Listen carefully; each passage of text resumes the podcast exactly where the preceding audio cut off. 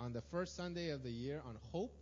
I preached on hope, and then the Sunday after that, uh, I preached on faith and in love. I, I, it was from 1 Corinthians 13, 13, where it says, uh, Now these three remain hope, faith, and love, but the greatest of these is love. And so I kind of did a sermon series starting with hope. Uh, we have a hope that's real. Our hope is based on love and is based on, on knowing that God's restoring us, right? It's not like we get a prize at the end, but, you know, the hope that we have is of restoration, right? Uh, it says, uh, uh, Jesus Christ, hope of glory, right? We're going to be glorified. And that's the hope that we have. And we, uh, two weeks ago, I preached on faith. Uh, it's a faith that justifies us. It's a faith that is more than just words. It has legs. We have a faith that has legs. We have faith that is worked out and walked out, right? And James is very adamant that, you know, uh, faith without works is dead. And he's not saying that we can earn our salvation, but what he's saying is that if we truly have faith in Jesus Christ, it should affect the way that we live, right? It should affect and change us from the inside out, right? And so I preached on faith, and last week I preached on love. Uh, it all starts from God's furious and, com- and complete and just just powerful love that He has for us is agape love.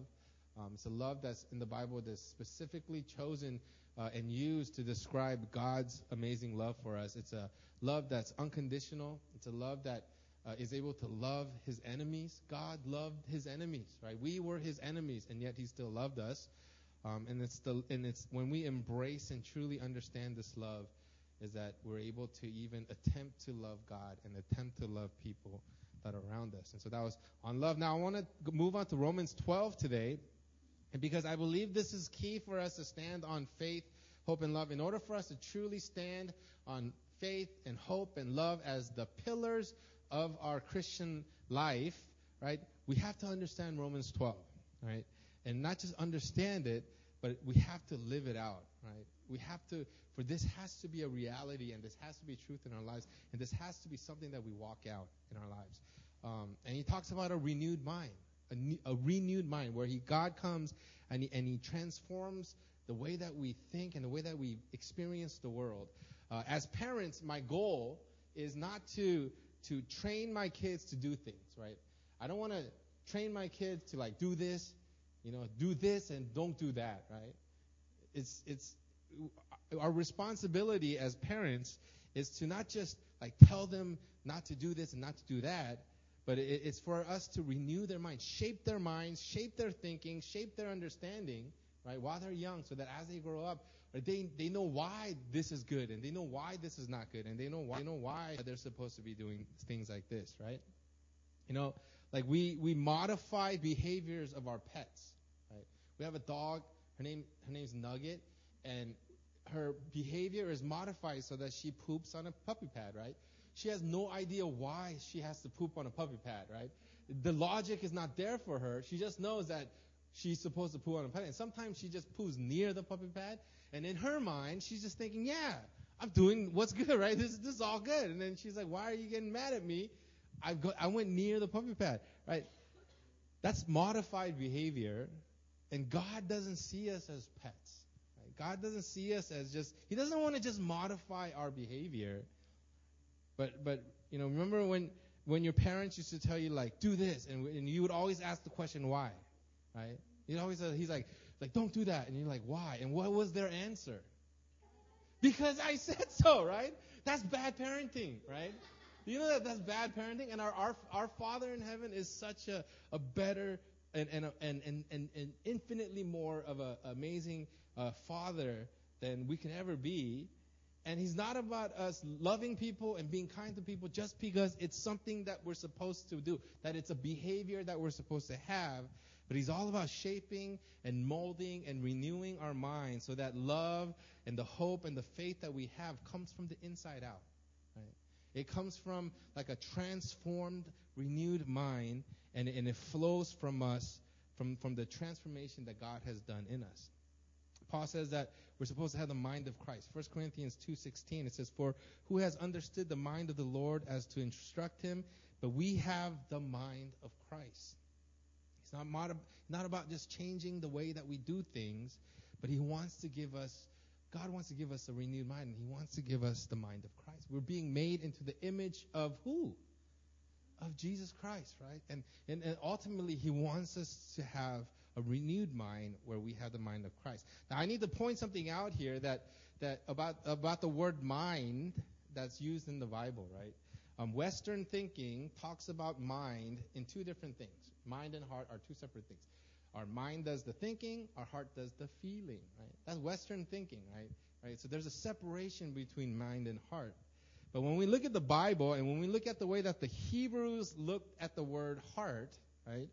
Uh, they saw it as one thing. The Hebrew word is lave, and it, it, it means it's the center of the human's like like like emotions. It's the center of his his will. It's the center of his thinking. It was the center of the per, like the, the essence of the man was was the heart, right? And so in Hebrew in the Hebrew language, there is no separation between mind, man and heart, mind and heart.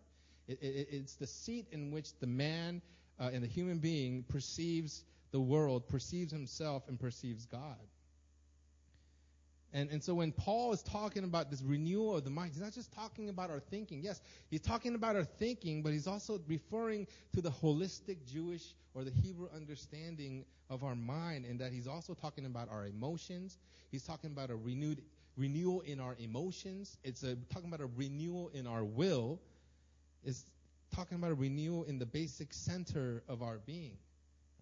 We're supposed to be transformed not in just the way that we think, we're transformed in the way that we feel, and we're transformed in the way that we will.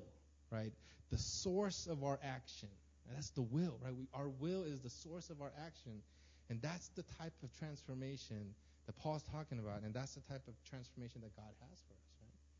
And so let's read Romans 12. I want to read the whole chapter. It's not that long. It's kind of long, but it's not that long. And uh, I want us to have a bigger picture uh, and, and context of this passage, right? So if you turn your Bibles to Romans 12, I'll read it for you guys in the ESV.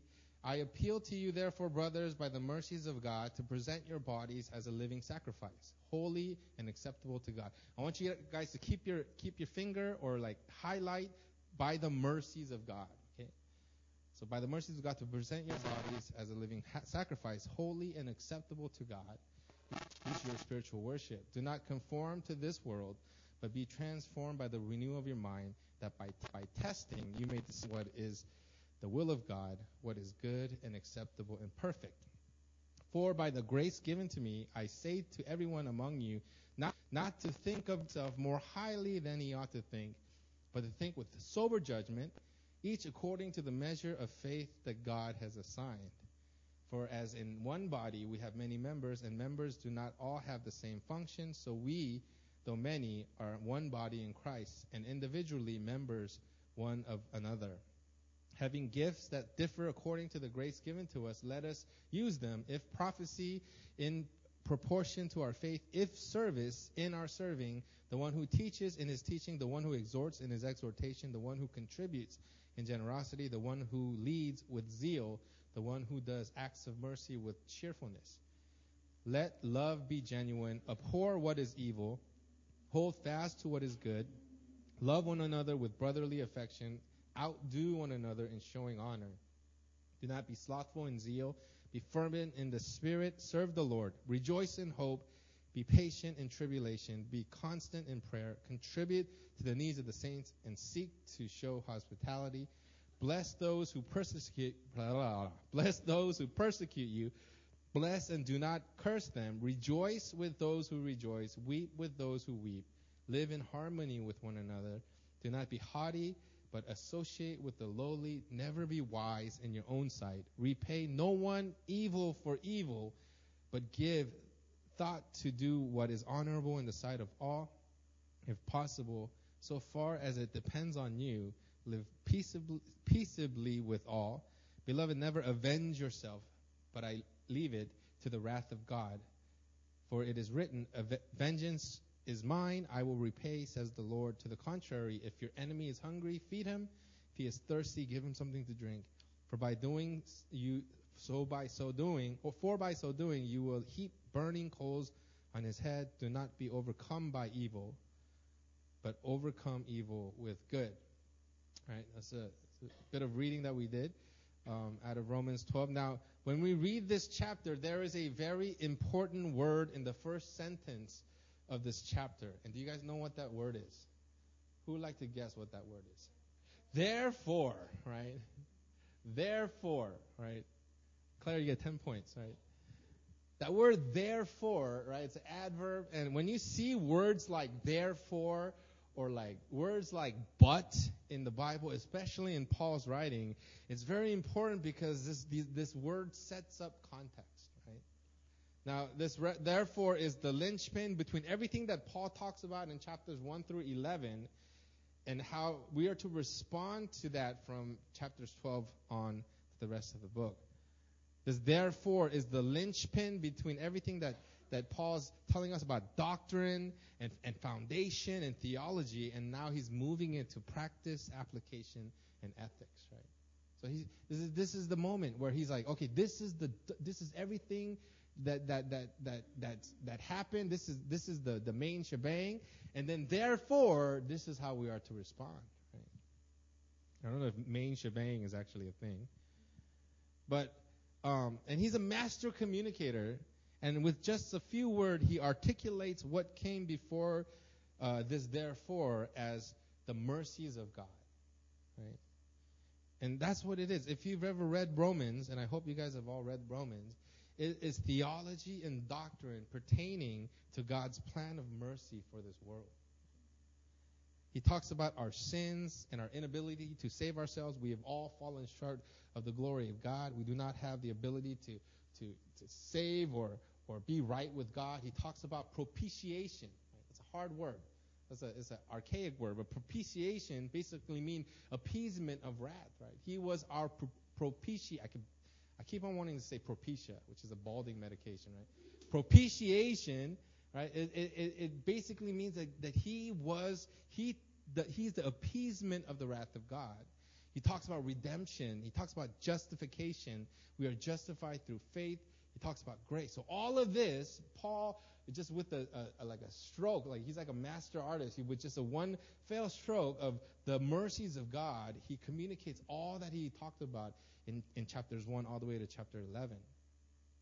And and that's the reason. The reason for what happened in chapter twelve is is on the basis of the mercies of God because of his great mercy towards us, our Christian life, our lives in Christ, is founded first on the mercies of God. Right? Is rooted in the mercies of God. We have a merciful God. We he could have just like left us to just just you know like ah you guys just just just you know like he could have just cleared the, the the board right you know have you ever like played a game and you know, you, you, you just, ah, you just, he could have just done that, right? But no, he, he, he loved us, and it's out of that love, it's out of that mercy that we're saved. We have a merciful God, and we learn that from the Word of God that mercy is not weakness. The world sees mercy as weakness, but to God, it's His strength. Mercy is God's strength. God's mercy is His love. His goodness and grace is, is His mercy. Mercy is His holiness. Do you guys see that? In order for His holiness to be to to to remain holy, right?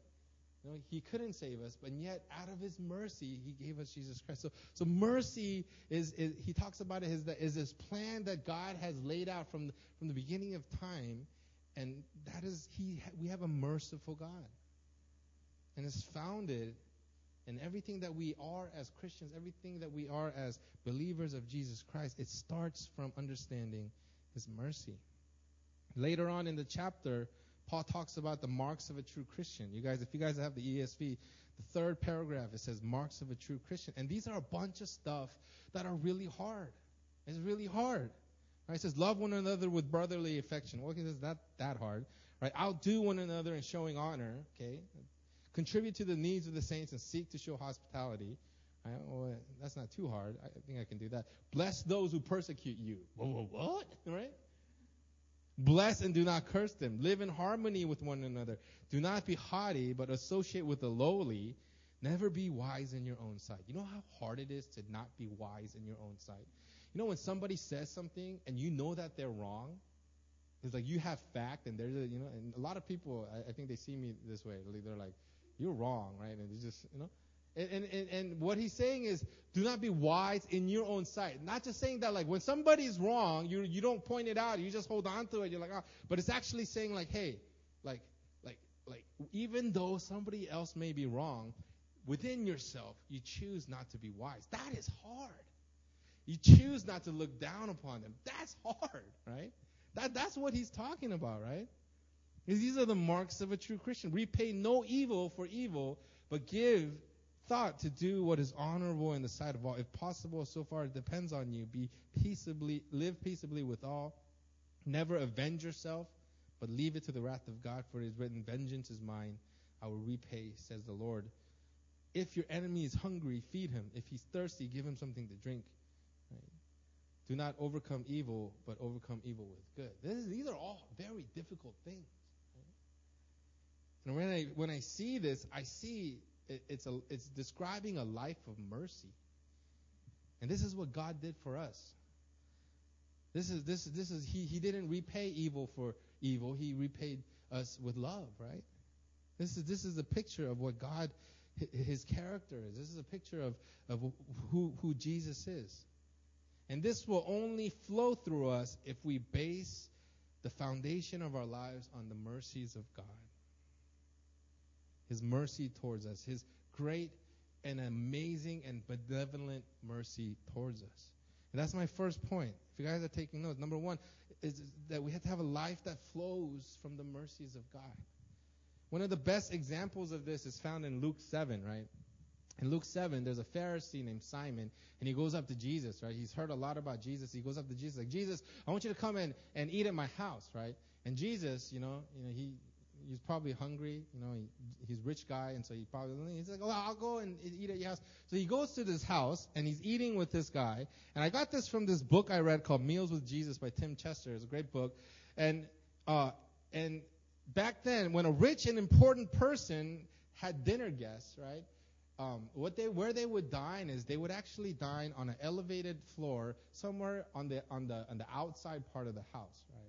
So they would eat out in the public almost, like in their yard almost, and and there would be, uh, you know, because as an important person, they would want to show this person off, and so there would be a crowd of, of spectators that would gather around this dinner, right? and they would look at like, oh, what are they eating? Who who is that, right?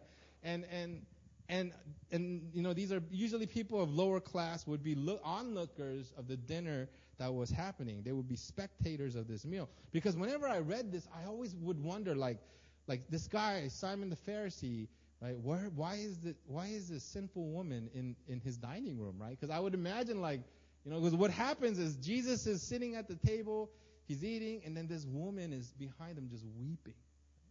This woman is behind him just weeping, and then all of a sudden, he, he, she takes her tears and she cries her tears on his feet, and then she wipes his feet with her hair, right? And, and, and then she would like anoint his feet with, with an ointment, and he would kiss his feet, right? And I was always wondering, like, where did this woman come from, right? Like, why is this woman in this guy's dining room? But it's because they, they would actually be eating outside, and it would be there would be onlookers to this dinner. And this woman, right, she comes and she's weeping, she's broken. And Simon the Pharisee, he goes, man, and and and he says, if this man really was a prophet, he would know that this woman is a sinner, right? and he would have nothing to do with her. And then Jesus tells this parable: a certain moneylender had two debtors. One owed 500 denarii and the other 50. When they could not pay, he canceled the debt of both. Now, which of them will love him more? Simon answered, uh, The one, I suppose, for whom he canceled the greater debt. And he said to him, You have judged rightly. Then turning towards the woman, he said to, to Simon, Do you see this woman? I entered your house. You gave me no water for my feet, but she has wet my feet with her tears and wiped them with her hair. You gave me no kiss, but from the time I came in, she had not ceased to kiss my feet. You did not anoint my head with oil, but she has anointed my feet with ointment. Therefore I tell you, her sins, which are many, are forgiven, for she loved much. But he who is forgiven little loves little. And he said to her, Your sins are forgiven. Then those who were able at the table with him began saying among themselves, Who is this who even forgives sin? And he said to the woman, Your faith has saved you. Go in peace. This woman, she sees Jesus, and then she sees her life, and then she she sees Jesus, and she sees His goodness, she sees His love, she sees His mercy, and she sees the sin in her life, and she's broken and weeping before Him. And Jesus says, Therefore I tell you, her sins, which are many, are forgiven, for she loved much. But he who is forgiven little loves little. It's only when we are able to truly understand the great mercy of God can we have the mind and the heart and the perspective that God wants us to have. It's only we're able to grasp the truly just the amazing mercy that God has shown us. Talking about a renewed mind, it starts with God's great mercy towards us.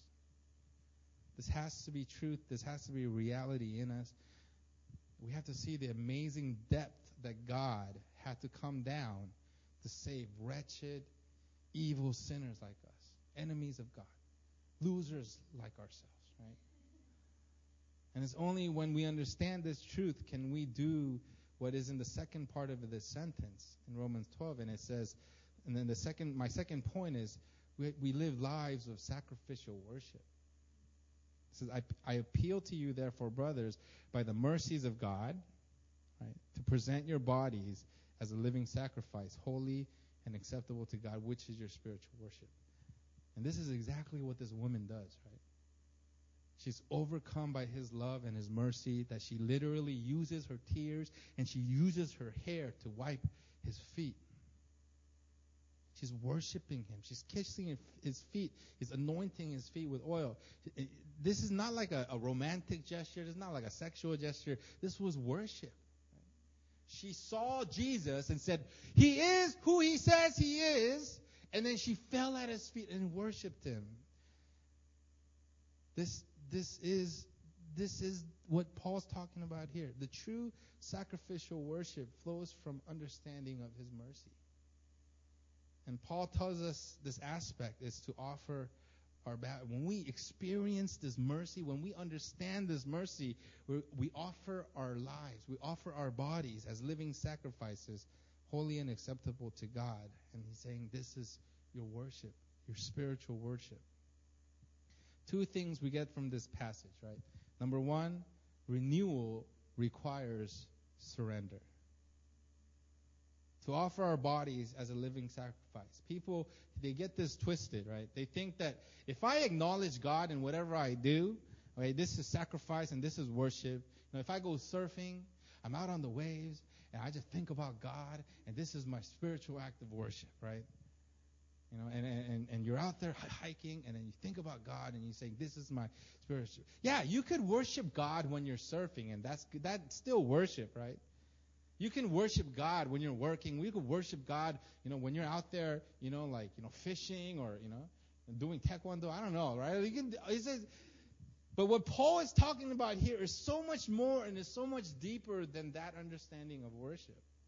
What Paul is talking about is surrendering yourself to God as a living sacrifice. And this requires giving control of your life to Him. Over to God, it's surrender, it's obedience, no matter what. And this is what Paul talks about in Galatians 2. He says, I have been crucified with Christ. It's no longer I who live, but Christ who lives in me. Right? In the life now, I, now I, that I live in the flesh, I live by the faith in the Son of God who loved me and gave himself for me. Right? This, this, this is the type of surrender that God is talking about. Now, yes, you can work. You know, your work can be a worship unto the Lord, right? You know, when you when you play sports and when you enjoy nature, this can be worship unto the Lord. 1 Corinthians 10:31 says, "For so wh- whether you eat or drink or whatever you do, do it all for the glory of God." Yes, you can do that. This is something you're supposed to do. But what Paul is talking about here in Romans 12, this is a heavier, it's a weightier thing, and it and it's and it's this: if we want true renewal in our lives, and renewal in our hearts and in our mind, and our thinking and our emotion, we have to give control of our lives over to God. He must be Lord. He must be Lord. Not just in title, but how we truly see Him. He must be Lord. Right? And this word, Lord, is lost in our modern vernacular, right?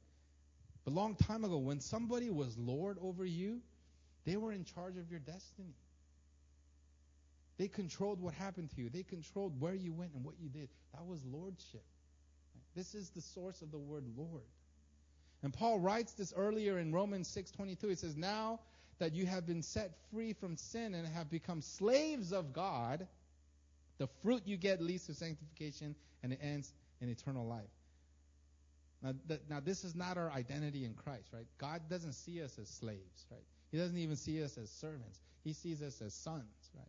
That's what the Bible says. I'm a son of God. Who believes that? Who raise your hand if you believe that you're a son of God? Yeah, we're all sons of God, right? We are children of God. He is our Father in heaven. But when it comes to our surrender to God, when it comes to our our giving up our control onto the God, it's almost like in the Bible, the way that is talked about is, is as if we we sell ourselves into slavery to Christ.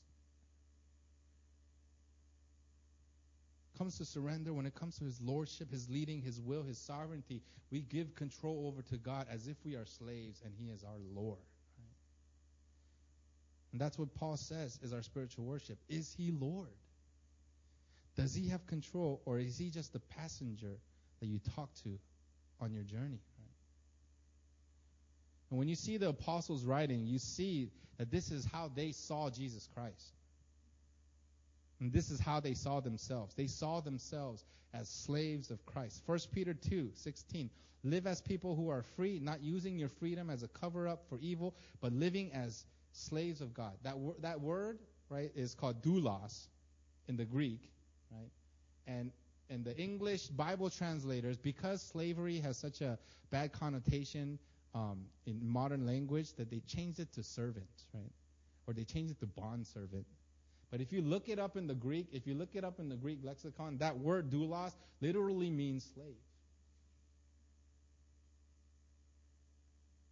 Back then, slaves were more, it, it wasn't like, they were more like indentured servants. Slavery back then was nowhere as bad as it was during the, the African slave trade, right? In the 16, 17, and 1800. But the apostles saw themselves as being sold into slavery for to Jesus. He he became their Lord. 2 Peter 1 1. Simeon, Simon Peter, a doulos of the apostle Jesus Christ. Jude 1 1. Jude, a servant or a doulos of Jesus Christ, the brother of James. Revelations 1. The revelation of Jesus Christ, who gave, who God gave to him to be his doulos, the things that must soon take place. He made known by sending an angel to his servant John, right? Galatians 4 7, Paul says, So you are no longer slaves, but a son, and if a son, then you are an heir through through God. But what he starts his letter in Romans with is he says he says, Paul, a doulos of Jesus Christ, called to be an apostle, set apart, apart for the gospel.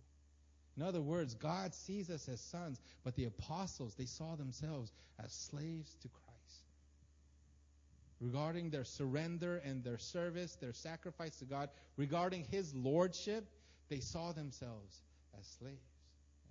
That's the language. So when Paul says to offer your bodies as a living sacrifice, he's talking about lordship. Is he Lord? Have you given your bodies, all of who you are, over to him for him to rule and reign in your life? Because true renewal starts with that mindset, that perspective of Him being Lord of your life. Every aspect of your life.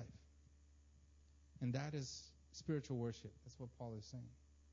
Worship is declaring that He is Lord. Isn't that what worship is? When we worship, it's like, You are Lord. How many times do we sing that? So many songs. You are Lord. I don't know. But it truly is not just to sing it, but to actually perceive it in our minds and in our hearts. And we say, He is my Lord. He is in control of my life. He is leading my life. He's guiding my life. He is, He's shepherding me. I go where He tells me to go. I do what He tells me to do. That is Lordship. And that's what Paul is saying is bringing renewal into your life. So it starts with Lordship. And now, earlier I said there's two things that we can take away from this sentence, and it's number one is surrender, is how we see God as lordship, and two, it's how God sees us. He says that we are holy and acceptable to God. Now we are not holy and acceptable to God. Right? I guarantee you, But God accepts us and sees us holy as we make him Lord. It's his lordship that makes us acceptable. It's his lordship that makes us holy. We really have no means of making ourselves acceptable to God. You know, you can be the nicest, you can be the holiest, you can be the kindest, most loving person in the world. You can be disciplined. You can read the Bible like three hours a day, pray two hours a day, right? You can give 90% of your earnings to, to God. You can spread the gospel to the ends of the earth. Even when you do everything right, the cold, hard fact is there's nothing that you can do to make yourself acceptable to God. The only thing that can make us acceptable to God is when we make Him Lord. And His grace and His mercy through the blood of Jesus Christ, He says He accepts us completely. He sees us blameless. He declares us holy. Only through faith in Jesus Christ, Lordship of Christ, can we be acceptable to Him. As we surrender our control, we make Him Lord. He sees us acceptable, blameless, holy, white as snow. That's the gospel. But you guys, there's legs to this. This isn't just about thinking about God when you work. It's not just about, you know, riding your scooter through Thailand and thinking about Jesus. I, I was very covetous of you. That's why I put that in there. Every time I, every time I would be freezing outside, I open my Instagram and they're just like, ah, frolicking in the sand, all tan, and I'm like, eh. It's one thing to say I believe in Jesus. It's a whole other thing to surrender surrender your body, surrender your control, surrender all that you are as a living sacrifice to God. To give up your will and take up his will. And he says that is spiritual worship. And he says, God then he's like, that's acceptable to me. When you make his son Lord over your life, he's saying, you know what? you're acceptable to me. Now I have to hurry up because I've only covered the first sentence of this passage, right? Now, Paul goes into renewal in the next sentence. It says, Do not be conformed to this world, but be transformed by the renewal of your mind, that by testing you may discern what is the will of God, what is good and acceptable and perfect. Now, there are two things that happen here, and it's predicated by what happened in the first sentence, right? First sentence, we acknowledged, received, and embraced God's mercy. And through that, we offer our bodies as a living sacrifice. We surrender, surrender control to God. He say, we say that He is Lord. We, we make Him Lord of our lives. Now, as He is Lord, two things happen. One, we do not conform to this world. And two, we are transformed by the renewing of our minds. And we have to keep in mind that we are only responsible to do one of these things. We need to not conform to this world. NIV says patterns of this world, and God will do the transforming of our minds. Right? A lot of times we feel like we have to transform our minds. Have who's tried that? Who's tried to transform your mind on your own, right? You, you can you can you can like you can try to think differently, but it's it's almost impossible, right? When somebody annoys you, you're like, oh, I'm gonna transform my mind, and I'm gonna love this guy. Right? No. Inside your mind, you're, you have a smile on your face, but in your mind, you're like, you're an idiot, right? We say we really, it's so hard to transform our minds. It's nearly impossible, but God is not, we, God says we're not responsible for that part, right? What we're responsible is to not conform to this world. And then He will bring renewal of our minds. Now, we not conforming to this world, it doesn't mean isolation. This does not mean that we just insulate ourselves, live in a bubble where we have no contact with the world. Because Jesus in John 17, he says that we are to be in the world but not of the world. He prays to the Father and says, Father, do not take them out of this world, right? Now, this is a challenge for us because when we are out in the world, a lot of times we want to do the things that are in the world, right? The world is fun. The world has lights, right? The world has beat, right? The world is attractive sometimes. Not to not conform to this world doesn't mean that we remove ourselves from the world, but we are in the world, but we live as a counterculture. We live going against the grain. When the world gets down, we go up. When the world falls in love with something, we stay in love with God. When the world says, this is what you're supposed to do, we hold fast to what God says we need to do. Now, the reason I say that we're not supposed to be insulated or isolated, you know, that it's like you know, this is only it is the only Christian only party, you know, like you know those times where we just like you know we we all isolate ourselves and we just like you know kumbaya with all the other Christians.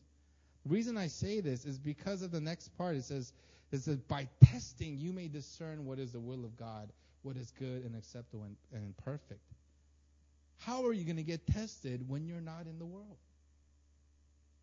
God wants to test you in the world because He wants you to make an impact in the world. He wants to, you to change culture.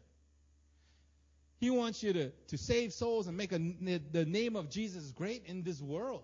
Not just at a Hillsong conference, right? Not just in church, not just at one thing, right? It's easy to, to make the name of Jesus great at a Hillsong conference. There's signs everywhere, right? Everybody's singing the songs, but he wants you to make his name great in your workplace. He wants you to make his name great amongst your non Christian friends. He wants you to make your name great in, in, in your cities, in your towns, in, in, in, the clubs that you belong to, in all of the things that you do in your life. When you're out in the world, God wants you to make his name great. God wants you to save souls. God wants you to, to change culture, change the way that people think through your life. That's why we're not supposed to be all like isolated, you know? And it's hard for me to say that as a pastor because all I see are Christians, right? I see my family, right? We're a Christian home, and I see you guys on Sunday, right? I do a bowling league on Thursdays, and I bowl with a bunch of foreigners that get drunk every Thursday, right? And it's fun. I put myself out there just so that I could be around non-Christians once in a while, right? But how are you going to get tested? Because it talks about testing. Is it testing that you may discern what is the will of God, what is good and acceptable and perfect? How are you going to get tested so you know God's will for your life out in the world if you don't put yourself out in the world, right? So you're supposed to be out in the world, but you're supposed to be the counterculture. Right? And this can only happen when you have renewal and transformation in your life. You see, Paul is writing this to the church in Rome. Rome was one of the most secular, most like aristocratic, the most worldly cultured places of its time.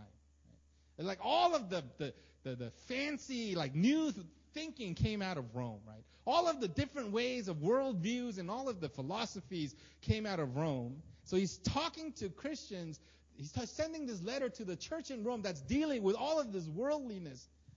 And he's saying, be the counterculture.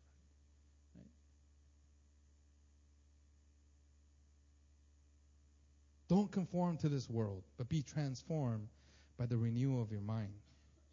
Because when you are transformed by a renewed mind, you will see the world differently. The shiny things won't be so shiny anymore. The fun that you see everyone having won't seem as alluring anymore. As a matter of fact, it will have the stench of death. And the worldly people that you meet, they won't seem so worldly anymore. You will see them as lost souls desperately needing the love and the saving grace of Jesus Christ. Right? That's what a renewed mind brings. When God renews your mind, you don't want to run from the world. You want to be in the world. Because now you see, it's like the Matrix. Remember when, when Neo saw, like, he realized that he was in the Matrix and he was able to, like, and the bullets would fly, and he'd be like, like he just controlled everything. That's like that. When you are in the world and you're being transformed and renewed by the power of the Holy Spirit in your life, you, you're like Neo in the Matrix, right? You actually want to be in the world because now the transformation that's happening in you and the power of, of the gospel and the power of the Holy Spirit in you, He's going to start to impact the people around you.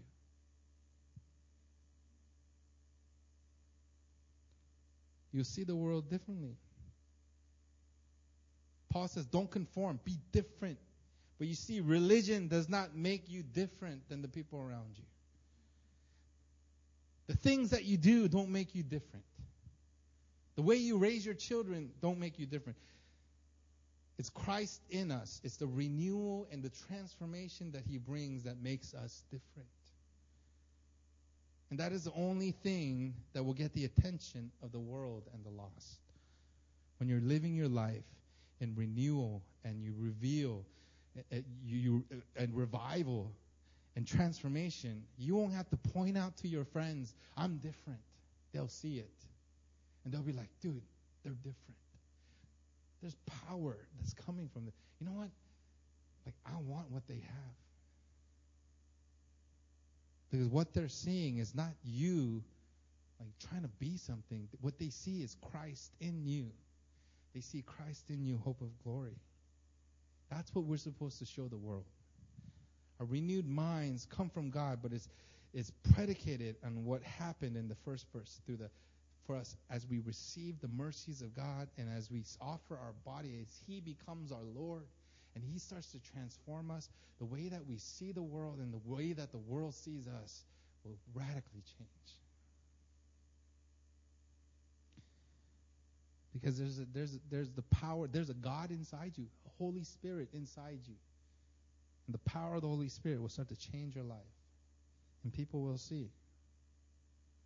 The world sees your renewal and your transformation, they will see Christ. You know, telling people about Jesus is one thing. Telling people about Jesus as you reflect Him in the transformation and the renewal of your mind and your heart, that could change the world. You know that?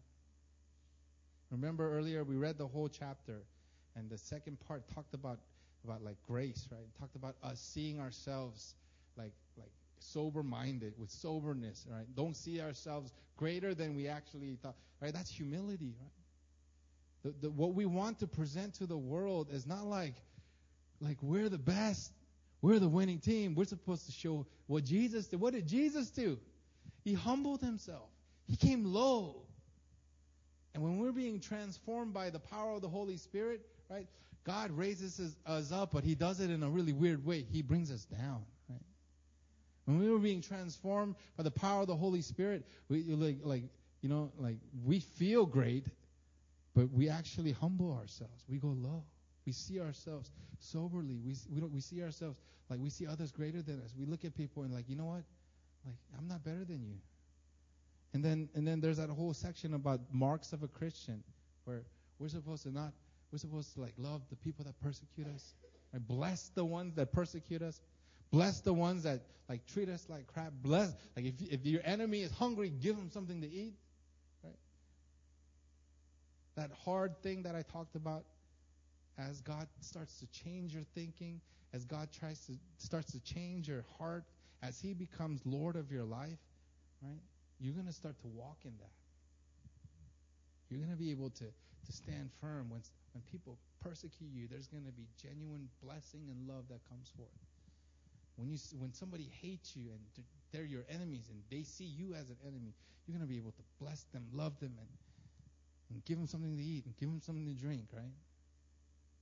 This is this is how we live powerful lives. Jesus says that I came so that you may have life, but life abundant? And people think abundant, or I'm gonna have money, right? I'm gonna have a nice car, a nice home. No, the abundant life is a powerful life. God wants us to have powerful lives. And in order for us to have a powerful life, we need the power of God at work within us. And when we have the power of God at work within us and we're being transformed, right, and there's this renewal that's happening in us, right? And, and, and people start to see, like, man, look at Kelby. Kelby's different, right? Kelby, there's something about Kelby. look at look at Ricky, right? Ricky's different. There's something about Ricky, right? And that's that comes from when we make God, when we make Jesus Christ our Lord. We don't just say it with our lips. We don't just say it with our mouth. But he actually becomes Lord of your life. Where you see him as the as the apostles saw them. You know, Peter, a slave of Jesus Christ, an apostle. Right? Paul, Jude, right? oh, John, all of these people, they looked at, they wrote these letters and saying, hey, I, like, like, I'm a son of God, but I, like, I see myself as not just as a servant, but as a slave of Jesus Christ. I've sold myself over to Jesus Christ. He owns me. He owns my destiny. He owns what I do. He owns what I think. He owns everything about my, my future and what I'm doing. That was the heart of the apostles. And you know what? They changed the world. Do you know that? The apostles flipped the world upside down at his time. At one point, they, were, they said like 80% of that area was all Christians. It came from, from 12 apostles that went out, right? And, and, and, and, and, and lived like this. They lived life saying like, Jesus is Lord. And they meant it. And their actions and the way that they lived their life, the way that they saw the world was transformed by that thought. And they, they literally flipped the world upside down. We are Christians today because they said, you know what? Like, like, Jesus is my Lord. You guys are all saved. We're all saved in here, right? And we're not Jews, right? We don't, we don't have like a great, great, great, great, great, great grandfather that was like, like you know, Uh, no, some of us may be Jewish. I don't know, right? But but we all we all heard the gospel, and we all our families all heard the gospel, and we all came to know Jesus because of what the apostles did. And and, and they lived their lives right, to the point of death. They're all martyred. They all died, right? for the gospel. They died for Jesus because it was lordship. It was so much more than just words that people say. It was so much more than just their vernacular. It was so much more than than you know like you know when we pray, you know in Jesus' name we pray, Amen, and we have all of these things like oh Lord, Lord, Lord, and we say these things, Lord, out of mouth. Do we really mean it? Is He really Lord of your life? Is is He in control? Let's all stand up. I want us to close in prayer.